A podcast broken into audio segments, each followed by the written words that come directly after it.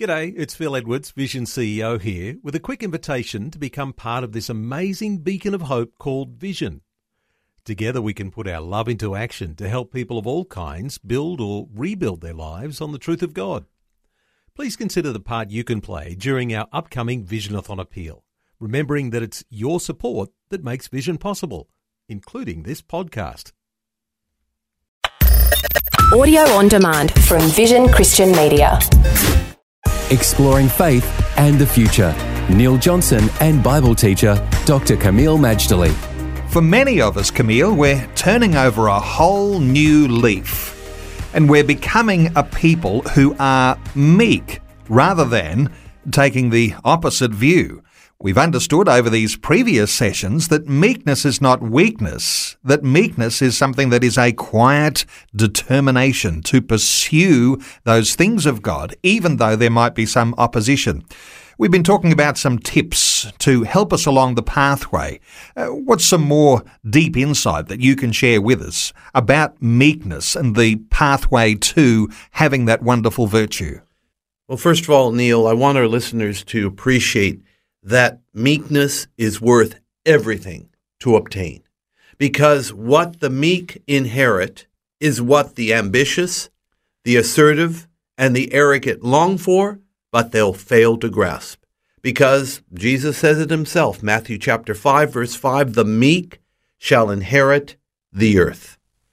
So not that we are in a big hurry to inherit the earth, but Neil, that is actually God's will for us. He tells Messiah and Messiah's followers in Psalm 2, verse 8 Ask of me, and I will give you the heathen for your inheritance, and the uttermost parts of the earth for your possession. So, this is God's will. This is praying the will of God for our lives. Now, with that in mind, we've learned there is passive meekness and waiting on God, basically saying we obtain the promise of God we acknowledge it, we thank Him for it, and then that's it. There's nothing more we can do until God delivers. But there is also this active waiting on God where we not only have regular devotional time, as we should, for our own well being, not to be religious, but because we need God, we hunger for God, and we want to grow, but also special times of devotion set apart for Him. Now, I don't want to say how long the special times will be. It's as long as you're able to give and or as long as God directs. Let's leave it at that. In this period of active waiting with God, there is Bible study and Bible reading, there is prayer, there is praise and worship, thanksgiving as part of your prayer and praise and worship. Very important that we do thanksgiving. More than one scripture tells us God wants thankfulness because that's how you're going to get traction with the Lord. Then, of course, there is silence on occasion. We just sit there silently. Now, some people will do silence the whole time. Be careful because you might even fall asleep being silent all the time. No, you are silent when necessary.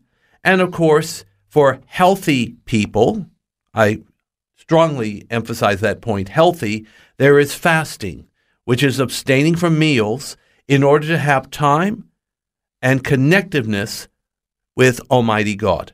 These are, in summary, some of the things we need to do. You can pray a little, you can pray a lot. You can read a little, you can read a lot. You could fast a little, you could fast a lot. Is there any perfect way of saying this is just right? Uh, what are your thoughts, Kameel? I don't believe there's any time frames involved here. What we do is we labor to enter in. Or how, how does it say it in Hebrews? We labor to enter into his rest, which sounds contradictory. We have to work hard to enter into rest, but it's, it's, it's like that. We do what it takes in prayer, praise and worship, thanksgiving, Bible reading, till you get a sense that you've connected with God, that God has heard you, that mission is accomplished. It's not as hard as it sounds. In fact, it's pretty easy. The more time you spend with God, the more you know His voice and the more you're able to do His will. Faith and the Future with Neil Johnson and Dr. Kameel Majdali from Teach All Nations. For more from Dr. Majdali, including books and DVDs on prophecy, Bible commentaries, plus today's and other episodes of Faith and the Future, go to vision.org.au. Thanks for taking time to listen to this audio on demand from Vision Christian Media. To find out more about us, go to vision.org.au.